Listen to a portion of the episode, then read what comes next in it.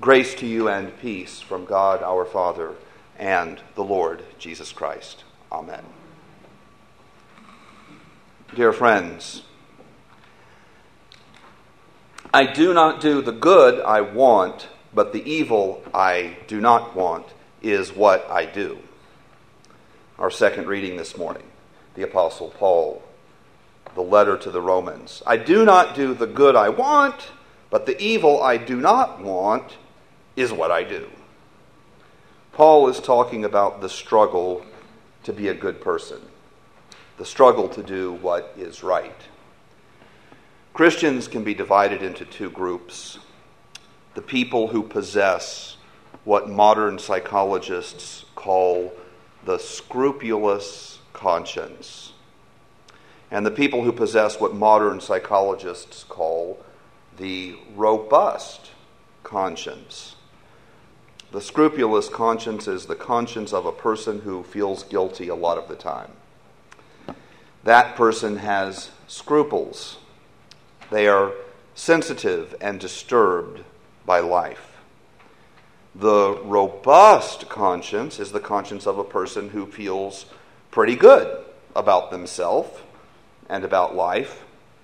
The person with a scrupulous conscience feels guilty a lot of the time. The person with a robust conscience feels okay most of the time.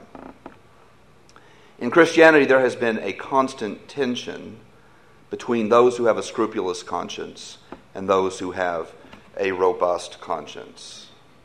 I said a constant tension, but at points it has been near all out war.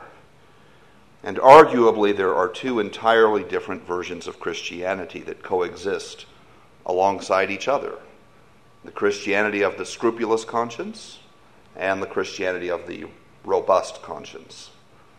Lutherans are decidedly a religion of the scrupulous conscience. I do not do the good I want, but the evil I do not want is what I do. Paul says that very clearly today. I want to be a good person, but I keep doing the opposite of what I should do in order to be a good person. Paul expresses this in terms of an alien power, a force that has taken partial control of me sin. He writes, If I do what I do not want, it is no longer I that do it, but sin that dwells within me. I am a Lutheran, perhaps a staunch Lutheran. I have a scrupulous conscience. I look in the mirror and I do not see a good person. I try to be a good person and I fail over and over and over. Once again, let me quote our second reading I do not do the good I want but the evil I do not want is what I do. I think anyone who has tried to lose weight or who has tried to give up smoking understands this. I know that I would be better off without the extra pounds. My goodness, I got to go see the doctor in 10 days. Oh, he's going to tell me, like, oh, this is news. You know, have you thought about this? You really should lose some weight. It would be good for your health. Oh, no, doctor, that never occurred to me. I know that I would be better off without the extra pounds. I know that I would be better off without cigarettes, but I find it is very, very hard to do the things that I ought to do. I want to be healthy, but I fail in my endeavors. To quote Jesus, the spirit is willing, but the flesh is weak. There is a part of me that sees the good and knows the good and wants the good, but I lack the willpower to get there. Paul says that there are two parts of me one part that wants to be good, and another part that resists being good. Of course, being good involves more than having healthy habits that Dr. Lowry will approve of. Being good involves community and family responsibility, and kindness. Being good means caring about the poor, taking responsibility for climate change, protecting the vulnerable, overcoming sexism and racism in society and in myself. In all of these things, the people with a scrupulous conscience feel inadequate and feel guilty. The person with the robust conscience feels good about themselves. They look in the mirror and see basically a good person. They see a person who does not commit homicide, who does not sell heroin, who does not commit adultery, and who is therefore in compliance with the Ten Commandments. They feel good. They feel righteous. They feel justified. They are so thankful they are not that guy. And when they see humans who fail to do a good job, the people who fall down in their responsi- responsibilities, toward them, the Christian with a robust conscience can be pretty judgmental. As I said, there are conceivably two different forms of Christianity in existence. That was clear in the disputes around the year 400 between Augustine and a British theologian named Pelagius. I think it's the first time in my career I've ever said Pelagius' name in the pulpit. Augustine believed that for human beings it was impossible to not sin. He said that, wrote that a lot. It is impossible to not sin. Pelagius, a leading Christian, believed that it was a possibility, and therefore it was a human responsibility to earn salvation by refusing to sin. The official church sided with Augustine, and Pelagius was declared a heretic by the Council of Ephesus in 431. But Pelagian, Pelagius and Pelagianism and its imitators lived on for centuries, and in some case, in some sense, are still with us today. For most of church history, the teachers and leaders of Christianity have been advocates of the scrupulous conscience, while I suspect the robust conscience has remained popular with ordinary people. On the surface of things, it's easy to believe that there are good people and bad people, and that choosing to be a good person is as simple as choosing a pair of shoes. That is, after all, the way we rear children.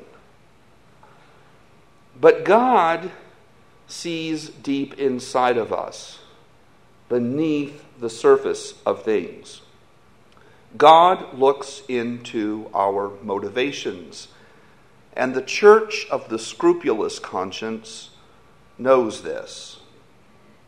The two most famous and most influential Christians of the scrupulous conscience are Augustine and Martin Luther, who, more than a thousand years after Augustine, was an Augustinian friar and was influenced by Augustine. Augustine and Luther were deeply affected by Paul's letter to the Romans and this very same passage, which is in front of us this morning.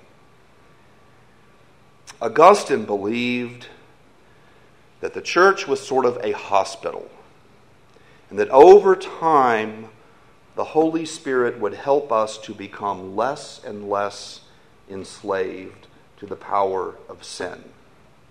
Augustine's famous prayer to God was Command what you will and give what you command. A prayer that God will make known his will and then will give the believer assistance in obeying his will. It's a prayer that acknowledges God's supremacy but also seeks God's help. That prayer was published, and that, more than anything, set off Pelagius, the man with a robust conscience. Oh, just hate him. He he was from the British Isles. We don't know if he was Irish or if he was English. And he got on a boat and sailed down to Rome to fight this out with the church. And he, and he, he had read this in St. Augustine. He had read St. Augustine. It just made him so mad. And to this day, we denigrate the Church of England because they, they tolerated this terrible heretic. so just, you don't have to pay for that. That's just a free, free, free quote. Pelagius said that God would make known his will and that we should obey God's will on our own. That we don't need any divine help in doing the right thing. Do, God says it's right, do it. So Augustine takes a long haul view of Christian character, where Paul says, I do not do the good that I want, but the evil I do not want is what I do. Augustine's view is that the fortunate Christians very slowly improve. The Holy Spirit and the care of the soul in the church make it possible for us to become what God intends. Augustine believes that conversion is not something that happens in order to make you a Christian you become a Christian so that God will convert you over time. Augustine's view is congruent with today's gospel reading. We have a master, but his yoke is easy and his burden is light. Martin Luther, also reading this portion of Romans, taught that even though we struggle with sin, we are granted the status of a saint for Christ, by Christ, through Christ. We are both saints and sinners. Luther's famous Latin phrase is simul justus et peccator.